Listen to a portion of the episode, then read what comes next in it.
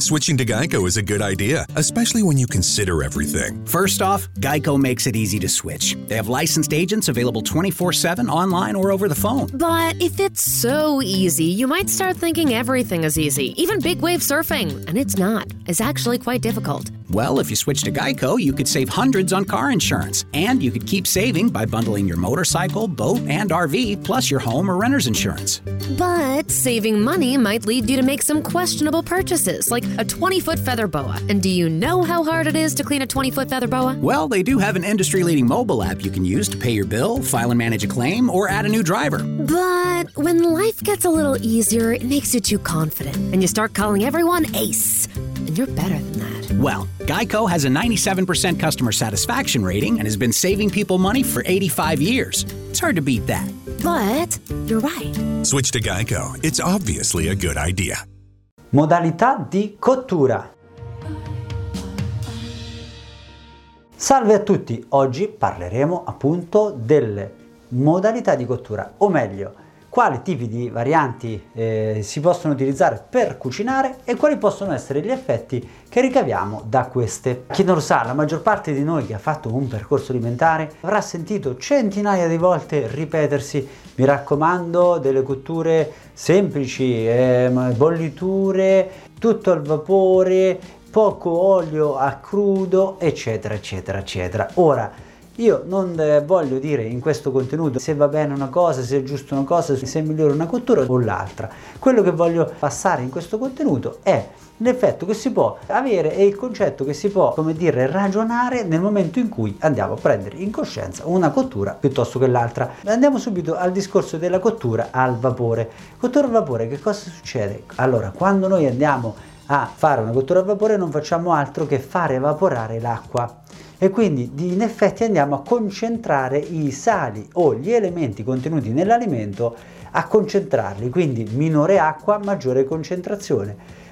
Che succede in questo? Se ad esempio facciamo degli spinaci al vapore, perfetto, facciamo il massimo della concentrazione degli ossalati e quindi di tutti i sali, degli ossalati e di tutti i sali contenuti negli spinaci, per cui quello che andiamo ad ottenere sicuramente sarà un grande effetto di super lavoro per il rene. Ora, quindi, se chiaramente diamo un tipo di stimolo, questo tipo di stimolo a un soggetto che ha delle condizioni di sovrafaticamento renale, quindi tende a ritenere liquidi soprattutto nella parte bassa del corpo, o comunque tende a ritenere liquidi in verità nella sua globalità, se andiamo a dare degli spinaci al vapore sicuramente non facciamo un bel effetto. Mediamente comunque questo tipo di cottura porta a questo tipo di risultato. Quindi in verità la cottura al vapore ha un effetto di concentrazione degli elementi e quindi dei sali o delle proteine o quello che è contenuto nell'alimento, per cui quello che si ottiene poi è una concentrazione degli elementi che vanno ad essere, come dire, utilizzati per alimentarsi e un effetto potenzialmente di affaticamento renale o di lavoro renale. Quindi in soggetti che possono essere sensibili a questo livello ci può essere una condizione di svantaggio.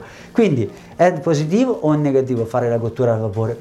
Dipende chi la sta utilizzando, ma questo è l'effetto concentrazione dei sali. Viceversa, una bollitura farà una diluizione dei sali, quindi una dispersione di questi in acqua, ma chiaramente la cottura dei sali nell'acqua formerà dei cristalli di sale, quindi anche questo tendenzialmente porterà a un effetto di comunque lavoro renale, che può portare anche questo a una ritenzione. Detto ciò, non è negativo o positivo, è questo l'effetto che si ottiene, quindi poi ognuno la sua. Chiaramente questo è molto necessario per ragionare in termini di specificità di utilizzo. Anche un'altra cottura che possiamo andare a considerare è la cottura alla piastra, carne cotta alla piastra o carne cotta in pentola. Chiaramente l'effetto è differente se consideriamo di mettere l'olio. Quando parlo di olio parlo solo di olio extravergine d'oliva, mi raccomando.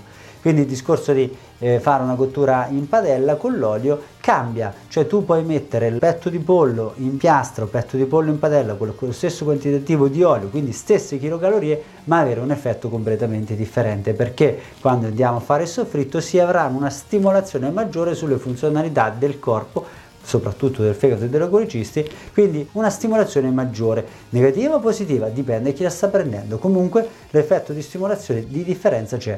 Un'altra differenza della cottura che voglio parlare e condividere con voi oggi è il discorso degli straccetti, ad esempio di pollo. Chiaramente se noi andiamo a fare degli straccetti di carne, che molto spesso vado a proporre e proponiamo sulle diete che facciamo settimanalmente, certo se tu fai uno straccetto che hai tagliato prima e poi cotto successivamente dopo, è diverso che prendere una carne, cucinarla e poi tagliarla, cioè hai fatto lo stesso gli straccetti, ma è differente perché quando tu vai a cucinare gli straccetti dove hai messo prima, hai fatto il taglio della carne prima, quello che succede è che fondamentalmente tu aumenti la superficie di esposizione al calore e quindi riduci il tempo di cottura, il tempo di esposizione di questa carne alla temperatura e quindi riduci la denaturazione delle proteine, effetto che coinvolge una serie di dinamiche a livello digestivo che tendenzialmente sono di miglioramento delle funzioni digestive e quindi di miglioramento dell'affaticamento renale.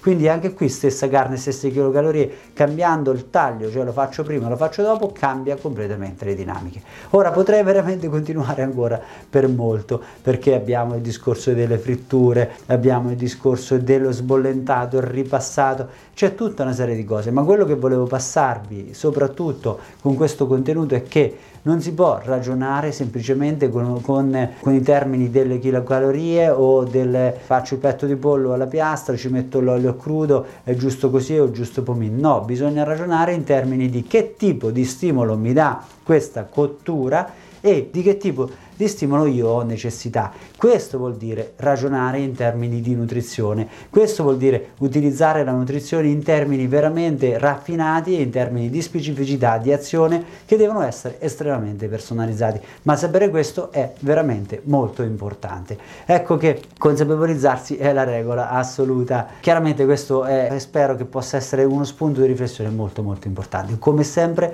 quello che dobbiamo passarvi è di cercare di sapere sempre di più, documentarvi sempre di più, tendere sempre più a capire voi stessi per capire qual è lo stimolo di cui avete necessità. Questo è quello che cerchiamo di fare tutti i giorni noi nutrizionisti te stesso, questo è quello in cui crediamo fermamente, è quello che cerchiamo di passare e condividere con tutti voi. Grazie a tutti per l'attenzione, un caro saluto dal vostro nutrizionista.